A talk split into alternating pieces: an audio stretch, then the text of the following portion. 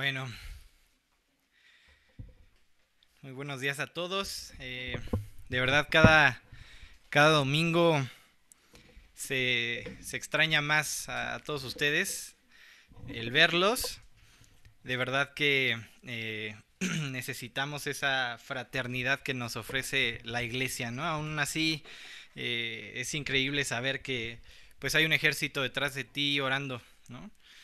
pidiendo por ti hay una, una historia de una persona que eh, tenía tiempo yendo a compartir a, a un lugar y la gente del pueblo ya los traía hartos de, de, escuchar siempre lo mismo y querían hacerle daño. Y entonces el día que se lo propusieron fueron a donde él estaba y dice que vieron a 43 personas este, eh, afuera o con él y entonces, eh, pues él pues se preguntaba, ¿no? Eso, ¿por qué? Si yo estaba solo, ¿no? Y después, llegando a su iglesia, este, le platicaban que un día hubo un llamado a orar por él y ahí se reunieron 43 personas a orar por él. Y básicamente eso es lo que pasa con la oración, ¿no? Es eh, un acompañar al que no está a tu lado eh, en ese camino, es sostenerlo, llevar pues un poco de aliento tal vez a, su vida, así que pues tenemos que aprender a orar. Estoy viendo un estudio en el discipulado que se llama La vida de Jesús en un nombre de Dios y hay una frase bien llegadora, pero que en lo personal, eh, aparte de enfrentarme, pues sí eh, me ayudó a entender lo importante de la oración y la frase es corta, dice que un creyente que no ora no vale un centavo y es cierto es la forma en que nosotros nos comunicamos con Dios. Hoy vamos a ver un tema complicado de, en cuanto a eh, la actividad de demonios, etc. Eh, y veremos cómo, inclusive con Saúl, la forma de calmarlo, aunque sea por un rato, era escuchando alabanzas, acercándose a Dios. Entonces no, no podemos estar a expensas de lo que nuestra naturaleza se le ocurra todos los días. Tenemos eh, definitivamente que acercarnos en oración a Él acercarnos en lectura, ¿no? saber qué quiere de nosotros y pues así mantenernos, ¿no?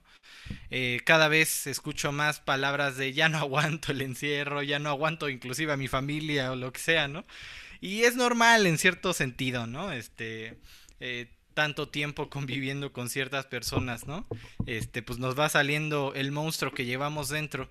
Pero aún así tenemos que recordar que la forma de, de limitar esa naturaleza que traemos es a través de acercarnos a Dios. Y no hay otra forma. No te puedes inventar este, algún otro, eh, otra, camino para, para no sacar quién eres en realidad. Bueno, pues vamos a, vamos a orar este, para comenzar el estudio. Dios, cuántas gracias, Padre, por esta iglesia G316. Gracias por habernos educado de tal forma que hoy eh, sí sufrimos por no vernos, sí sufrimos por no estar cerca, Dios, eh, pero nos has educado para también eh, recibir de lejos. Gracias por los discipulados, gracias por los estudios, te agradezco por este en especial, gracias por la gente que sigue disponiéndose cada domingo a estar aquí con nosotros. Gracias porque cuidas cada domingo, cada detalle. Te pido que nos lleves a conectarnos con este estudio. No solamente hoy, sino siempre, que oremos cada domingo porque todo salga bien y más allá de, de criticar por lo que salga mal, saber que es nuestra responsabilidad mantener, sostener en oración. Te pido Dios que guíes este estudio. Lo que menos queremos es un estudio eh, dado por un ser humano. Queremos escuchar tu voz eh, llena de gracia, hablándole a nuestras vidas, a nuestros corazones. Así habla Dios, así procede. En nombre de Cristo Jesús te lo pedimos. Amén. Pues bueno, como les decía, es un tema complicadón, este, pero bien, bien interesante el que vamos a, el que vamos a ver hoy. La, el estudio pasado que les di, eh, hablábamos acerca de la elección maravillosa de David. Esa, ese Dios que te busca con toda su gracia, ¿no? suple todo y te da un camino por qué vivir. Te transforma y te da algo por qué vivir. Eso es algo maravilloso, es lo que debería de pasar eh, en nuestras vidas al momento de recibirlo, ¿no? Eh, comenzar a vivir por el propósito eterno que Dios tiene para nosotros. Y vemos cómo eh, la elección es completamente irracional para nosotros como seres humanos, ¿no? Lo común hubiera sido que Dios hubiera escogido al primogénito, tal vez, a ¿no? Pero tú ves cómo van desfilando hasta el último, por ahí de 13, 14 años tal vez tendrá en ese momento David. Eh, y en ese sentido lo sabemos porque en aquel entonces los, los niños, los, los más chicos, o algunas mujeres eran las que se encargaban de apacentar las ovejas. Entonces ahí tienes a un Dios no mirando a su parecer, no mirando sus capacidades, no mirando eh, lo mucho que él sabía hablar o no, ¿sí me explico? O el, eh, la escala, el orden en que nacieron. Eh, en ese sentido, Dios se brinca todo lo que nosotros podríamos considerar como valioso. Y entonces escoge a David y le da algo por qué vivir. Eso definitivamente nos tiene que sonar a nosotros, ¿no? Tal vez tú eh, sientas lo mismo que yo, pero yo pienso que hay muchas deficiencias en mí, ¿no? Que a la hora de hablar, a la hora de pensar, ¿no? Hay ciertas deficiencias en mi corazón o en, lo que sea, ¿no? Inclusive eh, los pecados que he hecho a, lo largo de mi vida, pues han manchado mi corazón, entonces eso me descalifica un poco más delante de mí. Pero voltear a ver a Dios y saber que Él te sigue viendo con ojos de gracia, de amor, eso es algo maravilloso. Entender que Dios no es un Dios eh, que, que se enoje contigo, ajá, sino que te ama, porque por sobre todas las cosas Dios es amor. Y esto no quiere decir que tú y yo solapemos el pecado, ¿no? De ninguna forma. De hecho, vamos a ver cómo el solapar el pecado eh, definitivamente destruye nuestra propia vida, es contra nosotros mismos, dice un versículo. Ajá. Y entonces vamos a, este, vamos a estudiar un poco el tema de esta guerra espiritual y en ese sentido hablaremos de cómo acercarnos si es que estamos lejos y ya cuando estemos cerca, cómo mantenernos, ¿no? Espiritualmente hablando, cerca de Dios. sí le cambié a la, a la de primera de Samuel, ¿verdad? Ok. Eh, bueno, vamos a leer, empezar nuestro estudio con este versículo complejo. Primera de Samuel 16, 14. Y dice, el espíritu de Jehová se apartó de Saúl y le atormentaba un espíritu malo de parte de Jehová. Híjole, eh, tengo que eh, aclararte algunas cosas. Igual podríamos empezar, eh, podría empezar esta predicación diciéndote otro versículo para que entiendas este tema de la guerra espiritual, lo real que esto puede llegar a ser.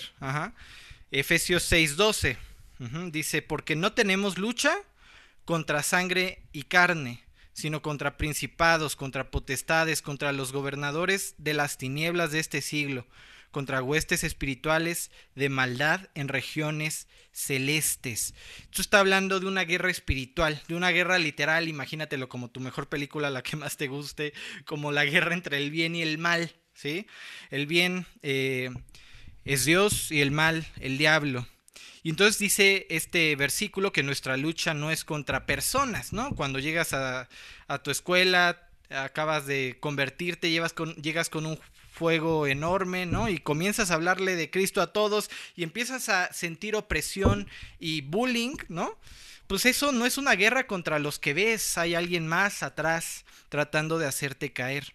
Eso es algo increíble. Entonces, eh, partiendo de eso, te diré, hay una guerra espiritual, ¿sí? O sea, existe la guerra espiritual. Y en ese sentido tenemos que entender que es más real de lo que inclusive vemos. Eh, todo lo que pasa en tu vida parte de cómo está tu corazón con Dios. Tú compruébalo. O recuerda aquellos momentos que has dejado de orar, que has dejado de leer. Yo en lo personal, pues son los peores momentos y no solamente yo podría decir eso, sino que mi esposa o mis padres, mis hermanas podrían decir lo mismo, ¿no? Es, es su peor tiempo, ¿por qué? Pues no se aguanta ni a sí mismo, ¿no? Entonces tú ves cómo todo parte a nivel espiritual y de ahí se proyecta los, a todo lo demás. Empiezas a, a, disfrutar tu trabajo, si te acercas a Dios, ¿no? A tu familia, a tu esposa, a tu esposo. Entonces todo parte de ahí. La guerra, este mundo espiritual es mucho más real de lo que tú te puedes imaginar, ¿sí? Inclusive en esta sala estamos rodeados de ángeles y demonios. Así de real es. Y tú y yo somos los que decidimos sobre qué camino, si el espiritual o el de nuestra carne, caminamos. Ajá, eso es algo eh, que Dios nos aclara en la Biblia. Ahora piensa en Saúl. Hay algo muy peculiar en este versículo y, y, lo peculiar es que dice que el espíritu que lo atormentaba, el demonio que lo atormentaba, venía de parte de Dios. ¿Sí? Venía de parte de Dios. Y ahorita vamos a entender, espero, que eso no es algo cruel de parte de Dios, sino que en realidad está manifestando una misericordia tremenda para con Saúl. Pero imagínate un Saúl habiendo pecado ya dos veces de forma increíble, que nos habla sus pecados, nos habla de un orgullo tremendo. Yo no me voy a dejar guiar para sacrificar, yo no tengo que esperar al sacerdote, ¿sí? Eh, yo elijo cuál es la mejor opción, ya Dios me dio instrucciones, pero yo soy el que elijo hacia dónde voy, qué, qué, qué es bueno, qué es malo, yo soy el que pone esos parámetros. Entonces tú ves un orgullo creciendo y creciendo y creciendo. En este momento, Saúl es una piedra, ¿sí? Puede estar escuchando el mejor de los cánticos, como veremos más adelante, y aún así calmarse por un momento, pero volver a, al estado piedra del que se había aferrado. Vamos a seguir leyendo lo que pasa en la historia. En 1 Samuel 16, del 16 al 18, dice, Diga pues nuestro Señor a tus siervos que están delante de ti, que busquen alguno que sepa tocar el arpa, para que cuando esté sobre ti el espíritu malo de parte de Dios, él toque con su mano y tengas alivio. Y Saúl respondió a sus criados, Buscadme pues ahora alguno que toque bien y traédmelo. Entonces uno de los criados respondió diciendo, He aquí, yo he visto un, un, a un hijo de Isaí de Belén, y sabe tocar, y es valiente y vigoroso, y hombre de guerra, prudente en sus palabras y hermoso, y joven, eh, y Jehová está con él. Parece que me está describiendo, ¿no? Así hermoso, alto, hábil para la guerra. No, sobre todo eso, sí, claro. Este, imagínate al buen David, ya va dos veces que le dice hermoso, ¿no? ¿Qué, qué tan guapo era? Es, ni me lo puedo imaginar, ¿no? El punto que el cuate era eh, diestro en todo, ¿no? Y aparte tocaba súper bien. Este, ahí tienes a Ale, al Betito, ¿no? Este, y en ese sentido, eh, son dones que Dios le estaba dando, ¿no? Un corazón que respondía, era muy sensible a la voz de Dios y eso vamos a ver más adelante, aunque tiene sus tropezones y, y esos tropiezos marcan, manchan su vida. Vamos a ver un versículo donde dice, sí, aquel David que obedece en todo a Dios, excepto en lo tocante a lo de Urias, y tú dices, Dios, ¿no? Lo que haces eh, mal, y aquí podría eh, aclararte lo que te decía antes de orar, nuestro pecado mancha nuestra vida. Es contra nosotros mismos. Llevas años hablándole de Cristo a tu familia, caes una vez, dos minutos y con eso es suficiente para cerrarlos por años. Y mira, en medio de las tribulaciones, quiero que veas esto, lo que necesitaba Saúl era Dios, pero él se conformaba con las alabanzas. Y no es, no es que esté mal oír alabanzas, sino que el cuate solamente es como ir a tu estudio, escuchar, y dices, qué bárbaro, hoy sí se rifó, ¿no? Este, el que predicó. Hoy sí me llegó y sales hasta con lágrimas de cocodrilo, ¿no? Del, del, estudio, queriendo hacer todo para Dios y ya, ahí se queda tu esfuerzo, ahí se queda tu entrega, no llegas a arreglar, ¿no?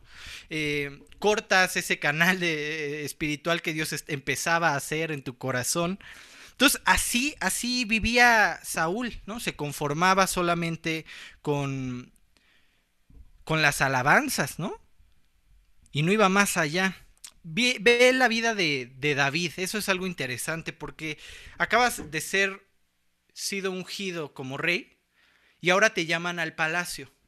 tú podrías esperarte, pues ya reinar, ¿no? Y eso es lo común, lo, lo que podrías pensar, ¿no? Lo más obvio. Pues no, tócale el arpa, calma al loquito este, ¿no? Apacigua a Saúl, toca el arpa. ¿Y sabes qué hizo David? Pues tocó el arpa. Y en ese sentido, el cuate se la cree, ¿sí? O sea, cree que Dios tiene un plan. A diferencia de quién? Del propio Saúl. Ahí tú ves la elección de Saúl y un Saúl huyendo. ¿Quieres que sea rey? No quiero ser rey. ¿No? No me voy a comportar como rey. Me acuerdo de uno de los estudios que les di que se llamó si debes ser rey, sé rey, ¿no? Y en ese sentido de toma tu lugar, si Dios ya te llamó, si Dios te quiere usar, ¿no? Toma tu lugar, créetela. Y en ese sentido ves un corazón inquebrantable de parte de David, ¿sí? Pasó mucho tiempo para que llegara a ser rey, bueno, algunos años, ¿sí? Y en ese sentido piensa cómo habría estado nuestro corazón. Tú ves un mismo ejemplo en José, ¿no? Hasta llegar al punto de la bendición pasó un largo trayecto y de mucho sufrimiento. David va a empezar a tocar, después va a ser pajecito, ¿no? Después va a luchar contra el gigantón, después lo van a empezar a perseguir, se verá con los filisteos, y, y de ahí pues ya regresa a ser rey. Y entonces todo ese proceso que David tiene, David sigue creyendo que Dios tiene un plan para su vida. Qué gran, de verdad, qué gran diferencia con Saúl.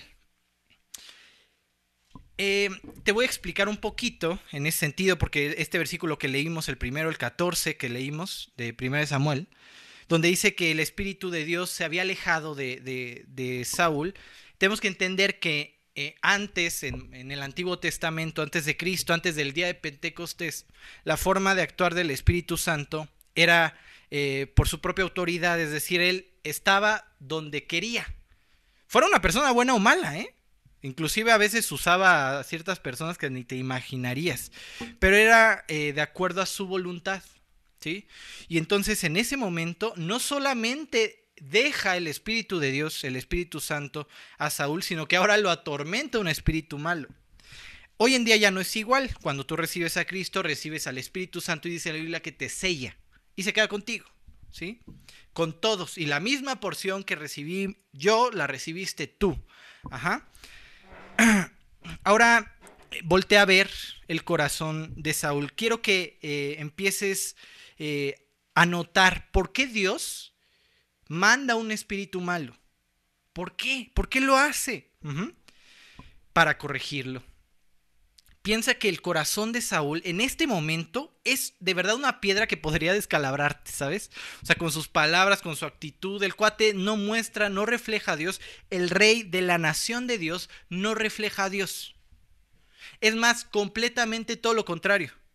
Si te hubieras acercado a él un día a las 9 de la noche, pues, sales corriendo, ¿no? Igual tal vez estaba levitando ahí en su cama o hablando quedito, ¿no? Solo. Este, el cuate estaba mal, estaba perdido, necesitaba, ¿sí? ¿Se acuerdan de todo este concepto que hemos estado desarrollando de el patriarca de un Dios yendo por el perdido? Bueno, pues en este sentido Dios está yendo por el perdido también, ¿sí? Hay alguien que está lejos y tengo que ir por él. Y mira, tú podrías pensar, no hay actividad de demonios en mi vida, pero piensa en esos momentos en que hables la Biblia y despiertas tres horas después, ¿no? O eh, me acuerdo de una persona, ¿no? Que estaban orando en familia y este... Y entonces terminaron de orar y, uno de ellos pues seguía con los ojos cerrados, ¿no? Y media hora después se levanta y dice, amén.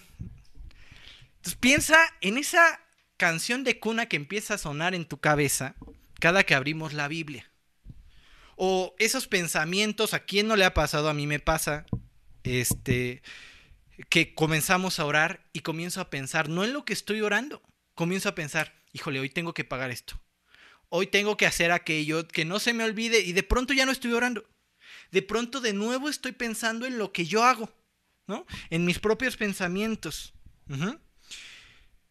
Hay que entender un poco este tema de que Dios le envió un espíritu esto no significa posesión. Te voy a leer un fragmento del estudio de actividad de demonios. ¿sí?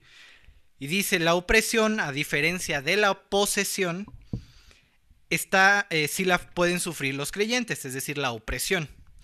En la opresión, los demonios se dedican a influenciar la mente del hombre, debilitando su voluntad, destruyendo sus afectos y trastornando sus emociones. punto y seguido, los demonios, así ya le estoy dictando como el discipulado. Este, los demonios, disipúlense por favor, para que se les antoje. Los demonios sacan ventaja del creyente cuando éste alimenta su orgullo y no quiere someterse a la palabra de Dios. De esta forma destruye su carácter y lo conduce totalmente fuera de la voluntad de Dios. Entonces, en este sentido, Saúl estaba siendo oprimido, pero también disciplinado por parte de Dios. ¿Sí? Ese Dios, ese patriarca que necesita que sus hijos, que quiere que sus hijos estén bajo las alas del Altísimo. Y entonces ahí tienes eh, un Saúl sin poder disfrutar su vida de, fuera de Dios. Y eso es normal, eso nos va a pasar, eso tiene que pasar. He conocido creyentes que se van a vivir la vida loca, pero viven deprimidos. ¿Por qué? Porque ya no te llenas igual, ya probaste las mieles. Y ahora te vas de nuevo con los cerdos y ya no es lo mismo, ya no se siente igual. Entonces, en ese sentido, no quiero que pienses que el cuate estaba todo poseído, sino que pienses que estaba siendo atormentado. Imagínate una escena tú llegas con tus cuates, ¿no? A la escuela y de pronto tu cuate saca el churrito, ¿no? De, de aquella hierbita este, verde, ¿no? Y te ofrece. Eso es actividad de demonios. ¿Por qué? Porque tú tienes una naturaleza, una carne que va en contra de Dios. Y tienes una voz externa que te está diciendo, conéctate, switchéate con este pecado. Y aparte, pasamos tanto tiempo en nuestra vida sin Dios, con el enemigo que nos conoce a la perfección. Sabe exactamente de qué pie cojea. Cojeamos todos. Y en ese sentido, pues a algunos les llegará con el cigarrito, a algunos les llegará con una botella, a algunos les llegará con una chava, un chavo, ¿no? Eh, pornografía, tú ponle lo que quieras, ¿no? Eh, pero Él nos conoce a la perfección y, y entonces estaremos siendo tentados por las áreas en las que somos débiles. Y aquí en este sentido, eh, voltemos a ver la insistencia de Dios eh, a Saúl. La Biblia habla de muchas personas que pecaron terriblemente, pero se arrepintieron y regresaron. Y ahorita vamos a ver un, ejemplo de los varios que, que, puede haber en la Biblia. Pero tú podrías pensar, Dios fue muy cruel con Saúl. Pero no es cierto, piensa. Dios lo había elegido, le dio todo, de nada a rey. Y en ese sentido, dice en los versículos que estudiamos cuando lo eligió, que Dios estaba con él y no se apartaba de él. Entonces le dio todo. Y él comenzó a enorgullecerse. Yo puedo más que Dios. Yo sé más que Dios. Es eliminado, es desechado, tiene oportunidades, pero la sigue regando. Y él se aparta inclusive de, Samuel, ¿no? Ya no hay contacto, ya no hay vida espiritual. Dejaste tu Biblia botada, la oración guardada en un cajón, ¿no? Este, ya no hay vida espiritual. Y en ese sentido piensa que ya había otro rey. Ya estaba elegido, ya estaba David. ¿Por qué no simplemente me deshago de Saúl y pongo a David? ¿Por qué necesito que alguien le cante alabanzas. Imagínate a un Saúl ahí en plena loquera, escuchando Jehová es mi pastor, nada me faltará. Escuchando los salmos con los que tal vez tú y yo hemos llorado alguna vez, que te han calado profundo, y aún así no se arrepentía. Esto es una muestra de misericordia de Dios. Dios seguía tratando de traer al perdido. Con cada salmo, con cada acorde del arpa, era un Dios diciéndole a Saúl, arrepiéntete, arrepiéntete, vuelve, deja tu orgullo. Espero que eh, no sea tu situación, pero si lo es, es un momento de rendirse. Créeme que el desastre de la vida de Saúl no se lo desearía a nadie. No es algo que tú anheles para tu vida. Y eso es lo que le pasa a una persona que se aferra a sus propios caminos que se aferra a lo que él quiere. Vamos a leer este otro ejemplo que, les decía. Me espero un poquito para que lo encuentren. Vamos a leer 1 Corintios 5, 1 y 5. Es un pecadón, ¿eh? Ese, es, esto que, acaba, que pasa, quiero que pienses en el, contexto de Corinto. Corinto era una iglesia con mucha opresión y con muchas cosas eh, en contra de Dios y una de ellas era el tema sexual. Entonces, como te comenté hace un rato, el diablo sabe de qué pie cojeas. Entonces había una tal de perversiones y perversidades. ¿Como creyentes dejamos de pecar? No. ¿Sabes por qué no? Porque tenemos una naturaleza que va en contra de Dios. Ahí tienes a Pablo diciendo, pobre de mí, ¿quién me librará de este cuerpo de muerte? O eh, lo que no quiero, eso hago.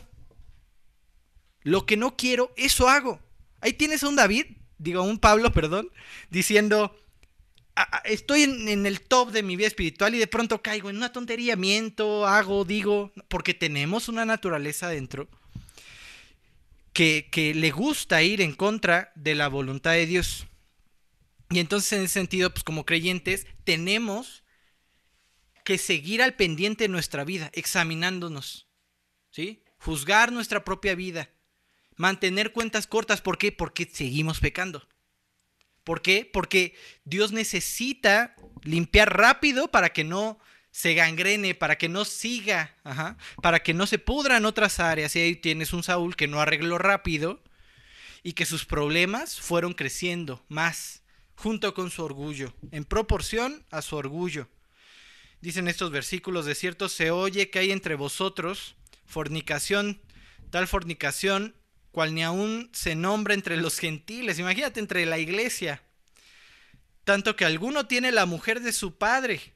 Y el 5 dice, el tal se ha entregado a Satanás para destrucción de la carne, a fin de que el espíritu sea salvo en el día del Señor Jesús. Cuando dice destrucción de la carne se puede referir en dos sentidos, al cuerpo o al orgullo. ¿Sí? Y en ese sentido, pues Saúl y, esta persona que estaba cometiendo ahí un pecado abominable, pues son entregados a sus propias pasiones. Es un Dios que dice, está bien hijo, no quieres, ¿no? Ya te di un estudio, ya te eh, reprendió tu pastor, ya te dijeron, se te la pasas leyendo sobre el asunto, pero tú nomás no quieres entregar, ¿no? No quieres arreglar, quieres codornices, pues hasta que te salgan de las narices. Éntrale, ¿quieres mundo? Pues ahí está el mundo. Yo creo que es una de las peores disciplinas que Dios puede darnos. El dejarnos a nuestra aventura, ¿no? El dejarnos a nuestra propia, eh, con nuestra propia naturaleza. Ahí tú ves en 2 de Corintios cómo este, este chavo que, que apartan, entregan a Satanás, es perdonado.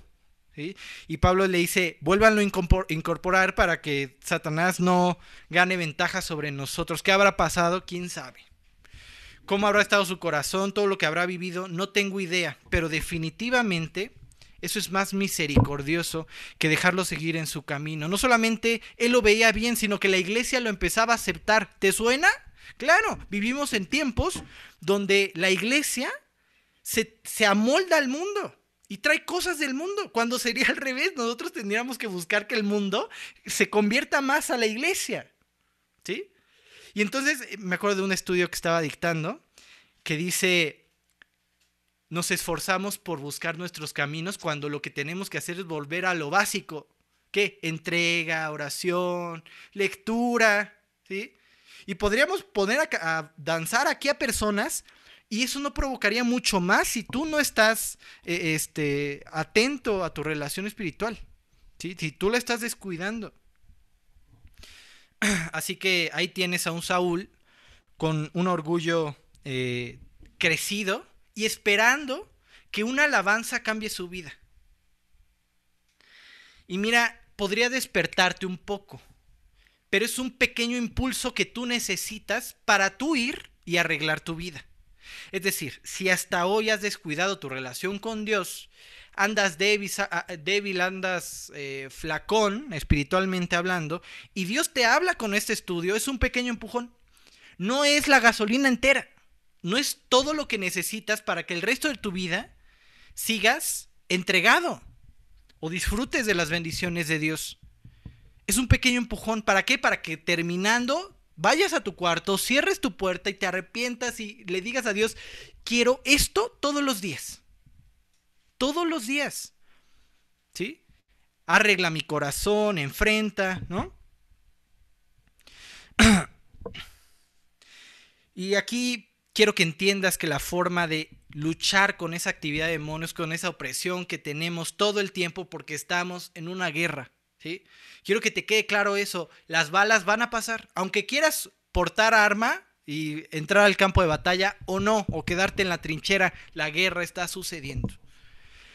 La bronca ahí está, ¿sí? Las tentaciones van a venir, ¿sí? Y en ese sentido, quiero que entiendas que la única forma de soportar las tentaciones, de dejar las que ya acepté, es acercándote a Dios. ¿Sí? En ningún otro momento Saúl tenía paz, más que cuando escuchaba al chamaquito cantando salmos. Acércate a tu Dios, escucha lo que Él tiene que decir para ti. Y como en cada estudio podrías estar pensando hasta este momento, ya, ya me quedó claro, Martín, ya tengo problemas. Sí, de verdad, en serio, ya. Este, pero ¿cómo lo venzo? ¿No? ¿Qué hago? ¿Cómo venzo esos ataques del diablo? Porque quiero decirte que sí, aunque el diablo no es más poderoso que, que Dios, el diablo es más poderoso que nosotros. Un gran error es enfrentar nuestras tentaciones, todo lo que traemos, tus adicciones, con nuestro propio esfuerzo. ¿Por qué? Porque no somos más fuertes que eso. No somos más fuertes, necesitamos depender de Dios. Ahí tú tienes a, un Saúl inventándose sus formas y entrando en una locura tremenda, queriendo matar a todo el mundo. Todos me ven feo, mi esposa tiene la culpa, mi esposo está loco, mis hijas, no hombre, ¿no? Mis hijos, este, ahí quiere matar a todo el mundo, se echa a algunos, ¿no? Empieza inclusive a perseguir a aquel que le daba esos dos minutos de paz a David tú vas a empezar a leer cómo eh, está cantándole, el, cuate está relajado por fin y de pronto agarra una lanza y se la, se la avienta, ¿no? Entonces, qué locura, pues así somos, ¿no? De pronto estamos súper bien en el matrimonio y se nos ocurre soltar una frasecita llegadora, ¿no? ¿Te acuerdas cuando tu mamá, ¿no? Hijo, ¿no? Y de pronto lanzamos este, nuestros dardos de fuego nosotros también. Ahí tienes a un Saúl luchando en sus fuerzas y yendo de mal en peor de mal en peor, con un orgullo creciendo, creciendo y creciendo. Y para explicarte esto, para poder ver un poco cómo Dios eh, quiere que tengamos victoria, tengo que explicarte que ya está la victoria. Ya ganaron por nosotros. ¿Sí? Y en ese sentido, también tengo que recordarte que Él te ama de tal forma que lo ha dado todo por ti y lo va a dar todo por ti por rescatarte. Y para enfatizar estos puntos vamos a estudiar una, eh, algunos pasajes. Nos vamos a ir ahora con Jesús este, para llegar a esta conclusión. Vamos a estudiar ahora al endemoniado o los endemoniados gadarenos. Ajá. Esta historia la vas a leer en Mateo 8, ahí dice dos endemoniados, gadarenos, y en Marcos 5 vas a leer la historia de un endemoniado. ¿Se contradicen? No, no se contradicen. Generalmente cuando eh, el que escribía o sea, por ejemplo, tú ves la diferencia de personalidades, Mateo, Juan, ¿no? Lucas, ahí ves al doctorcito explicándote este, un poco más a detalle las cosas con su método científico, ¿sí me explico? O sea, vas viendo la personalidad inclusive de los que escriben, ¿no? En, la forma de abordar ciertos pasajes. Y era muy común en la antigüedad que eh, se encaminara la historia hacia lo importante. Tú podrás leer muchas otras historias, por ejemplo, versículos antes ves que va a la casa de Pedro a sanar a la suegra y no te da muchos más detalles. ¿Quién estaba? ¿Estaban cuidándola? ¿Estaba el médico? ¿Ya se iba a morir? No lo sabemos. No sabemos ni qué tenía. Pero se va lo importante. Jesús fue y la sanó, ¿no? Importante menos para Pedro, ¿no? Yo creo que él, bueno, este, y en ese sentido, tú tienes que entender que eh, la estructura de este pasaje nos va a encaminar hacia la persona importante. Nosotros nos vamos a apoyar en Marcos 5 para estudiar eh, esta historia del endemoniado gadareno. Poniéndote en contexto, en el capítulo 4, después de hacer milagros y cosas en, Capernaum, Jesús eh, recién empezando su, su ministerio, este, recuerda que Capernaum era un lugar donde se concentraba la mayor cantidad de fariseos o de gente estudiosa de la Biblia, era un lugar muy docto. Y entonces ellos tenían límites de no ir a ni siquiera tocar, es más, ni siquiera mencionar regiones paganas o regiones que no iban de acuerdo a la ideología de, Dios, de la ley, que no cumplieran la ley. Entonces, eh, me acuerdo que les he tocado ya el tema de la Decápolis, ¿no? Este lugar que estaba cruzando el mar de Galilea, un lugar completamente pagano, ¿no? Un lugar donde se adoraba a todo tipo de ídolos, se hacían sacrificios humanos, este, eh, rituales de fornicación. Mm, un tema de estándares tremendo, y esto quiero que te lo quedes, un tema de estándares en que tú eres el importante, tú no. Si tú ves las entradas, verás un arco grande al centro y dos chiquitos a los lados. Los que podían entrar por el centro eran la gente importante. El emperador, que lo consideraban Dios, o los generales de guerra, gente importante, y por los lados tú y yo, ¿sí? los que no valían de acuerdo a la cosmovisión de ese entonces.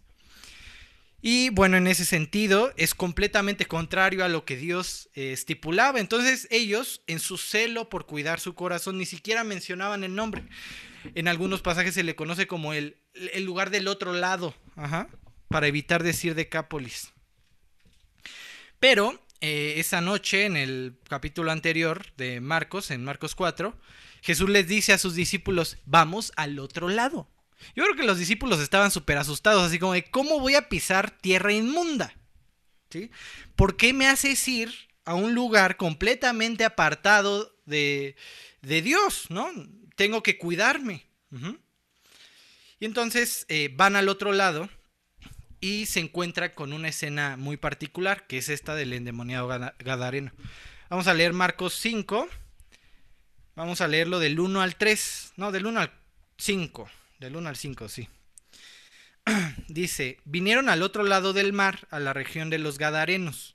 Y cuando salió él de la barca, quiero que veas esta singularidad. ¿Cuántos iban en la barca? No sé, pues varios, ¿no?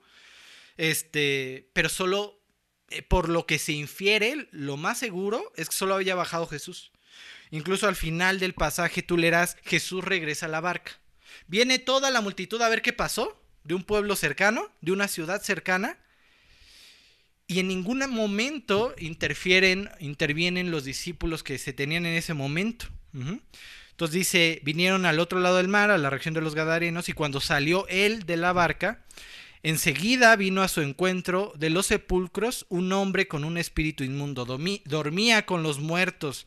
Y ahí tienes eh, empezando a, romper, digamos, la estructura de, ley que tenían los judíos. ¿no? no vas a tocar nada inmundo, nada muerto.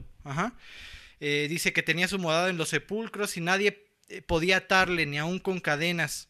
Porque muchas veces había sido atado con grillos y cadenas, mas la cadena había, habían sido hechas pedazos por él y desmenuzado los grillos y nadie le podía dominar. Y siempre, de día y de noche, andaba dando voces en los montes y en los sepulcros e hiriéndose con piedras.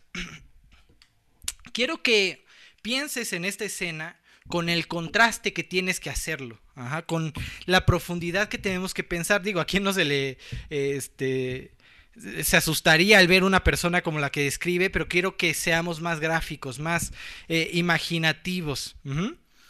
Eh, piensa que estos estándares que tenía la Decápolis, ¿no? De alguien victorioso, todos esos estándares no los tenía este hombre. Eh, no había persona más rechazada en toda esta región que este, este endemoniado. ¿Sí? Y no solamente para la Decápolis, su propio pueblo, sino que también para los judíos, ¿no? Ahí lo tienes tocando cosa inmunda, ¿no? Haciendo este eh, shows, eh, caminando desnudo, ¿no? Como dicen versículos, este yendo completamente en contra de la voluntad de Dios. Era un cuate completamente rechazado. No tenía belleza, no tenía logros. Piensa en él como un cuate que saca espuma, se lacera, cada vez está más feo, ¿no? Se lacera y cada vez está más deforme. Anda todo sucio por ahí. tal vez con el cabello largo, ¿no? Eh, este, gritando por los montes a, gran voz. ¿Te acercarías a una persona así? Definitivamente yo no. Aborrecido por todos. Sin embargo, ahí tienes a alguien a quien sí le importa a esta persona. Dispuesto a cruzar un mar para encontrarlo en medio de la noche, después de una gran tormenta. ¿Para qué? Para llegar a su caos y traerle paz. ¿Te acuerdas que hemos estado también platicando de la forma en que Dios entra a nuestro caos? Dice al principio en Génesis que todo era un caos, pero el Espíritu de Dios se movía y traía paz, calma. Y en ese sentido es lo que tiene que pasar con nuestra vida. Seguimos leyendo. Marcos 5 del 6 al 9. Cuando vio pues a Jesús de lejos, corrió y se arrodilló ante él, y clamando a gran voz, dijo, ¿Qué tienes conmigo, Jesús, Hijo del Dios Altísimo? Te conjuro, por Dios, que no me atormentes. Porque le decía, sal de este hombre espíritu inmundo. Y le preguntó, ¿cómo te llamas? Y respondió diciendo, Legión, me llamo porque somos muchos.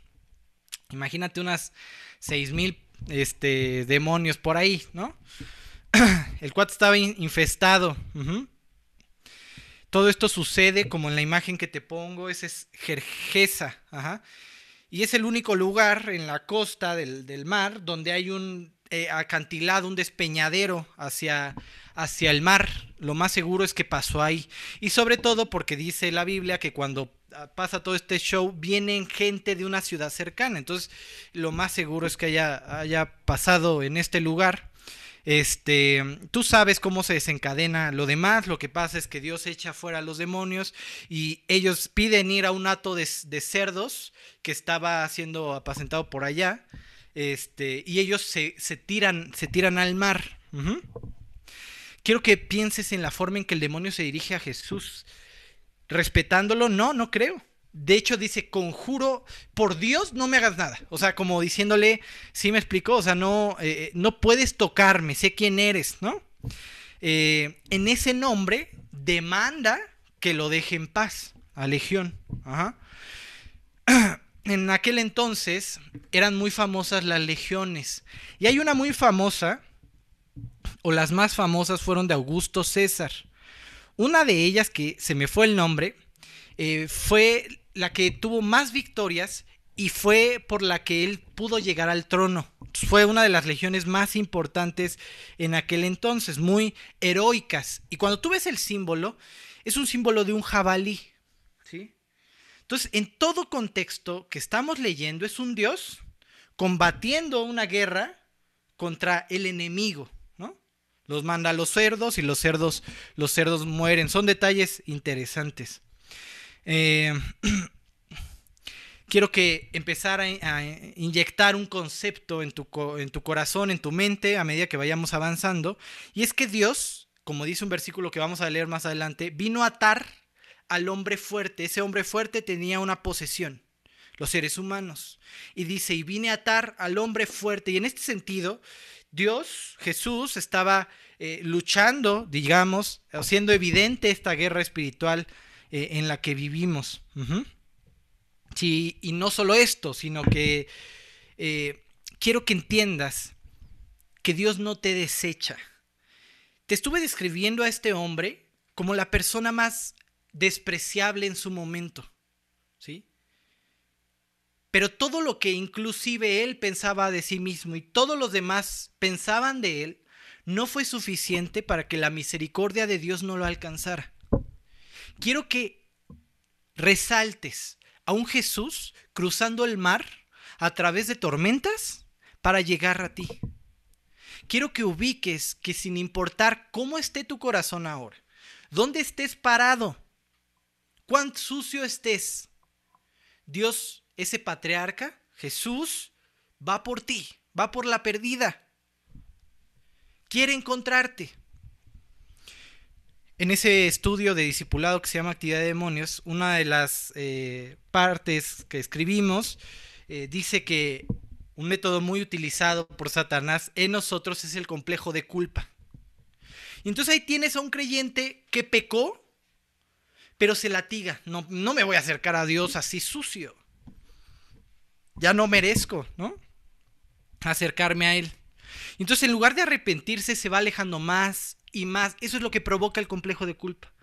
Sufrir, pero lejos. Y yo te diría, si ya te queda claro lo deprimente que se ha vuelto tu vida sin Dios, que ese dolor te lleve a sus pies.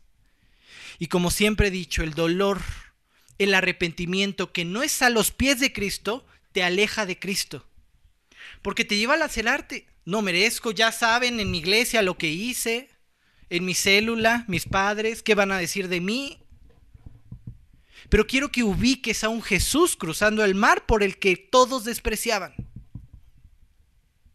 Eso es lo que Dios hace con nosotros. Él está dispuesto y estuvo dispuesto, sin duda, a darlo todo para llegar a ti y decirte, ya vencí. Te puedo librar. Puedes salir del hoyo.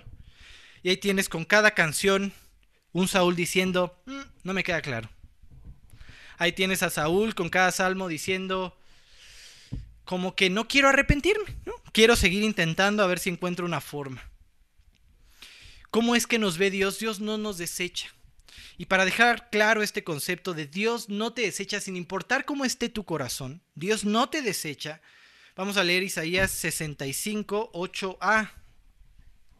Isaías 65, 8a.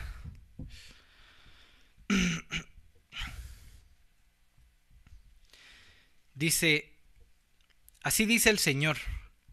Cuando alguien encuentra un buen racimo de uvas, dice, no voy a dañarlo porque todavía tiene jugo. Ahí ves a un Jesús viendo al despreciado con un poco de esperanza, con un poco de jugo. Esa uva puede ser este, comida, ¿sí me explico? Tiene esperanza. Para ti podrá ser imposible, pero para Dios no. ¿Por qué sabemos que para Dios no es imposible? Porque ya lo demostró. Lo demostró en la cruz, por ti, por mí, con su resurrección. Ya venció. Todo lo que te ata y todo lo que me ata, todos esos pecados que no podemos dejar, no es porque Dios no pueda quitarlos. ¿Por qué oramos una y otra vez por el mismo pecado, Dios, otra vez? ¿No? Digo, no está mal orar, ahorita te explico eso, pero ¿por qué, ¿por qué es como si Dios fallara? No, nosotros no lo soltamos.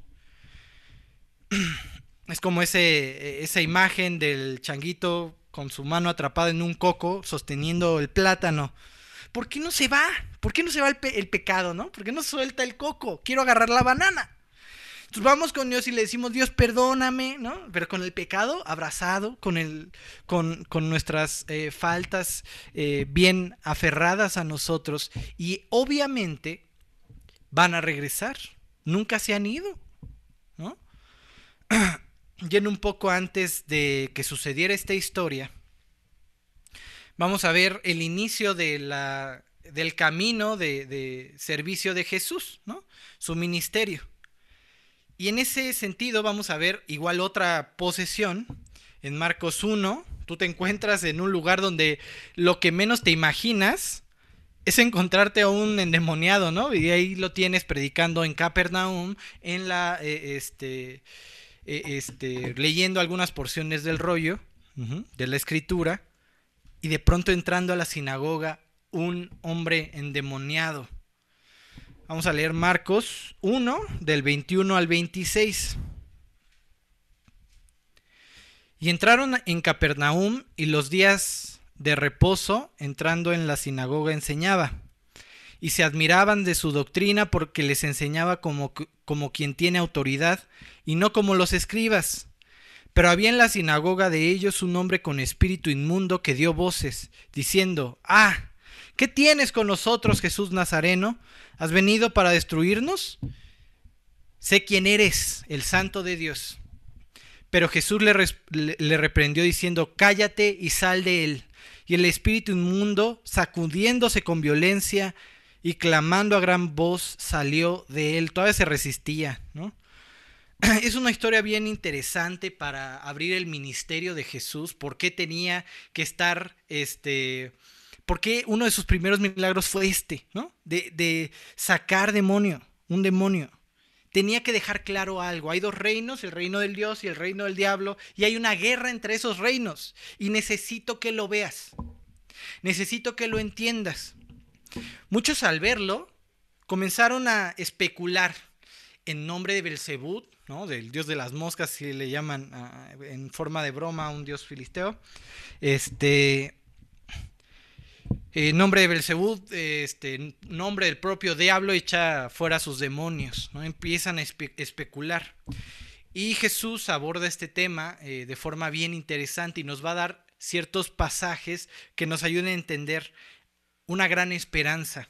Lo puedes encontrar en Mateo 12 o en Marcos 3.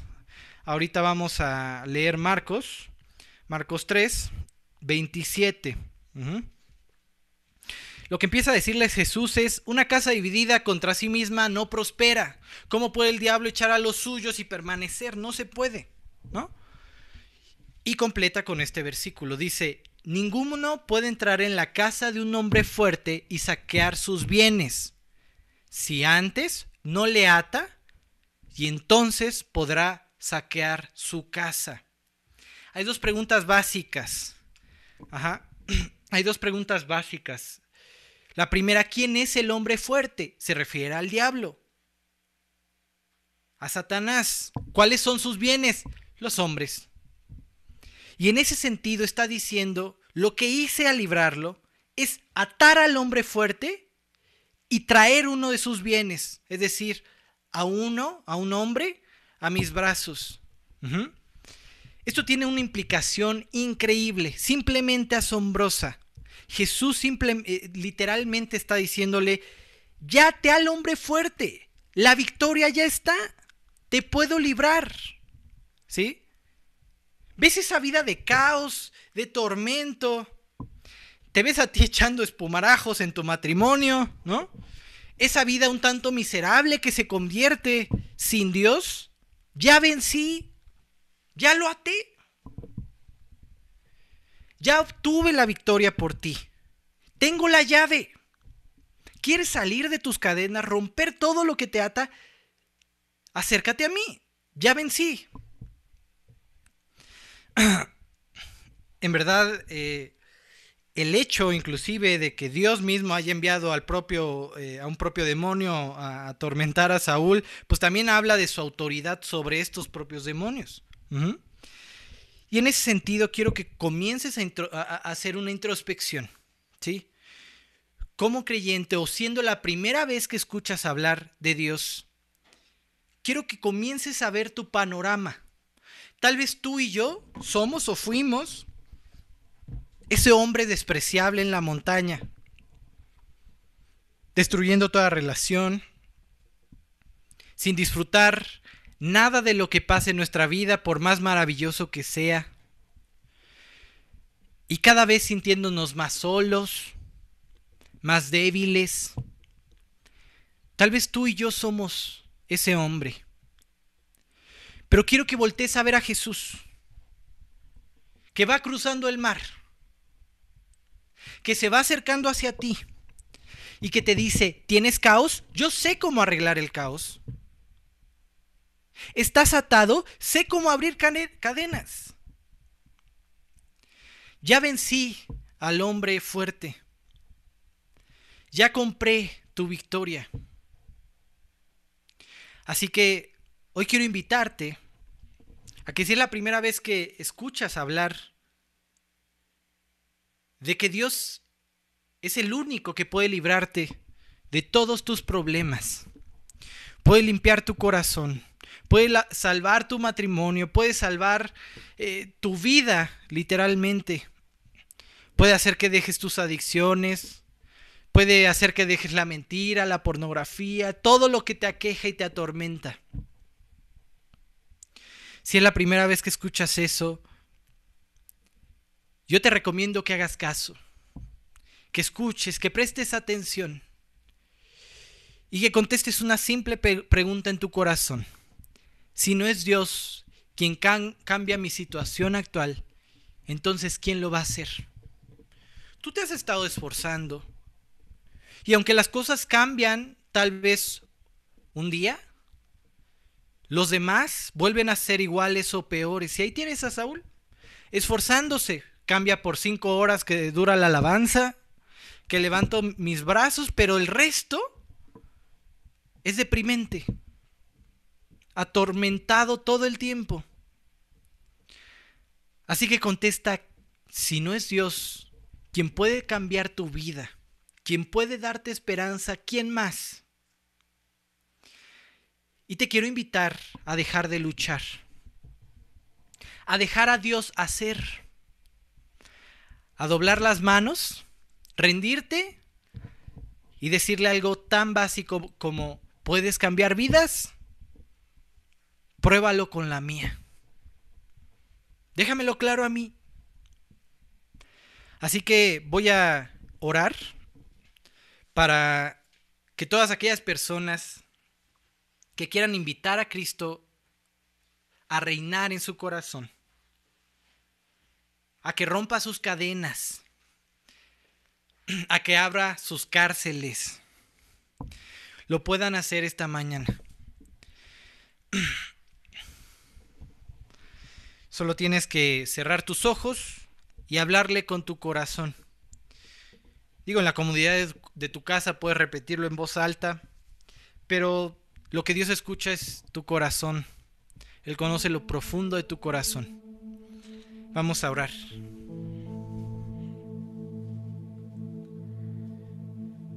Dios, hay cosas que he tenido claro a lo largo de mi vida todas mis fallas, mis problemas, mis pecados, las cosas que no, te, no puedo dejar, me han confirmado que soy incapaz de traer paz a mi propia vida.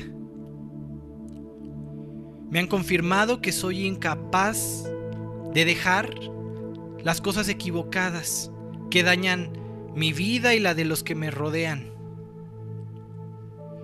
Pero hoy he entendido otra cosa. Tú cruzaste del cielo a la tierra un mar para encontrar aquel por el que nadie apuesta nada, al despreciado,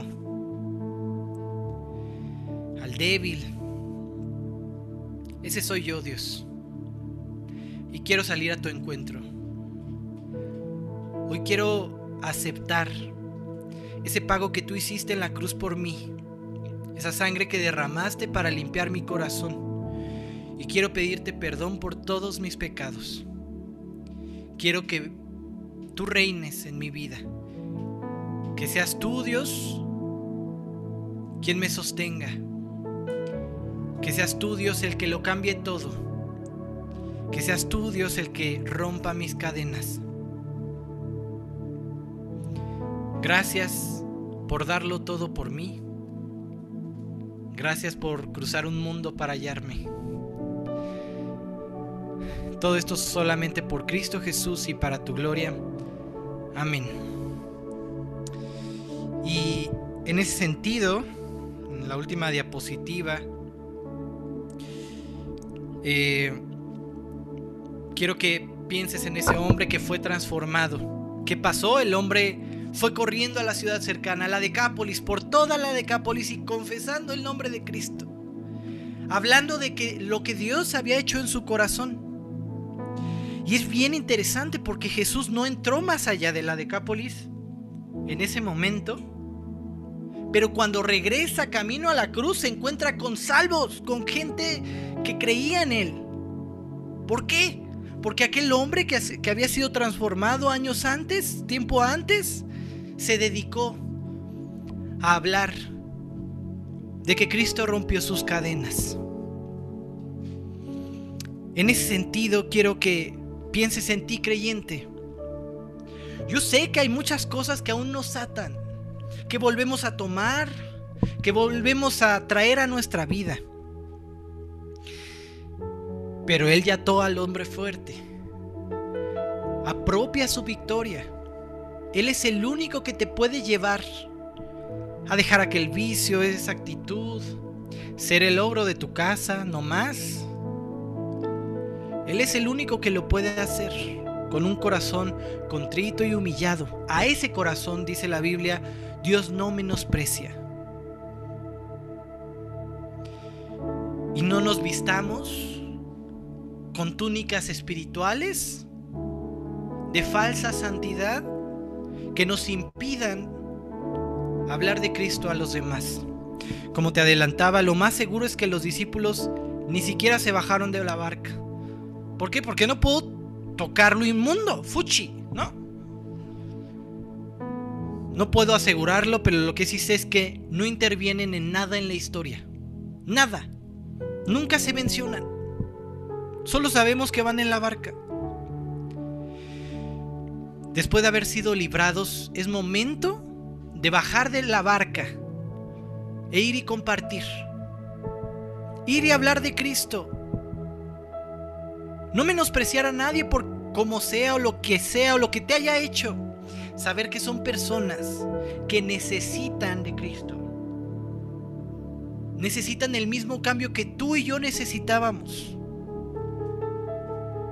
La misma libertad con que Cristo nos liberó. Y en ese sentido, te invito a terminar ahora sí el estudio con otra oración en donde como hijos de Dios le digamos a Dios, Dios quiero bajar de la barca, quiero ser parte de cada historia de transformación de las personas. Quiero que si la gente ve que se convirtió mi familia, vea mi testimonio cómo fue impactando. Quiero ser parte de tu plan, de tu propósito quiero entrar a la guerra y estar listo para lucharla. Vamos a.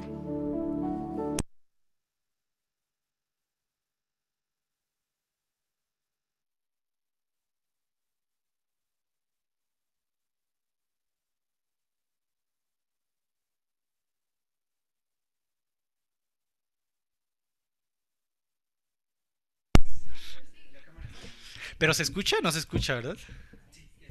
¿Ya? Yo no me escucho, ¿eh? Ah, va. Bien. Ahora sí oramos después de este apagón. Definitivamente hay una guerra. Ya, ya quería salir corriendo, imagínate. Este. Bueno, ahora sí vamos a orar.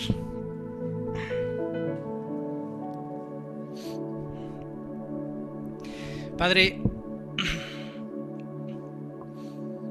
qué maravilloso recordar de dónde me has sacado, de todo lo que me has librado, todas las cosas que has roto en mi vida, estándares, formas, fortalezas que me ataban a mi propia destrucción. Como aquel hombre gadareno, deformarme cada día más. Es maravilloso recordar cómo interveniste justo en el momento preciso y me rescataste. Quiero echar mano de esa victoria, esa victoria que ganaste la cruz por mí todos los días de mi vida. Hoy sé que hay cosas equivocadas en mi corazón que no quiero soltar, pero vengo delante de ti con un corazón sincero, queriendo que tú las limpies, que se vuelva a manifestar esa victoria. Quiero ser libre de lo que hoy me ata. Te pido que así siga viviendo mi vida, comprobando tu maravillosa victoria en la cruz. Pero no solo eso, quiero salir de la barca, quiero ir a los lugares lejanos, quiero ir con cualquier persona, sin importar quién sea, y contarle que tú eres un Dios maravilloso, que me amas y que los amas de una manera tan profunda. Quiero servirte, Dios. Quiero entrar a la guerra. Quiero luchar a tu lado. Y quiero seguir comprobando que tú ya ganaste esta batalla. Gracias Padre por todo lo que nos permites vivir. Gracias por este estudio. Gracias por eh, todo lo que tú preparas para que todo salga bien. Sigue dando gracia cada domingo.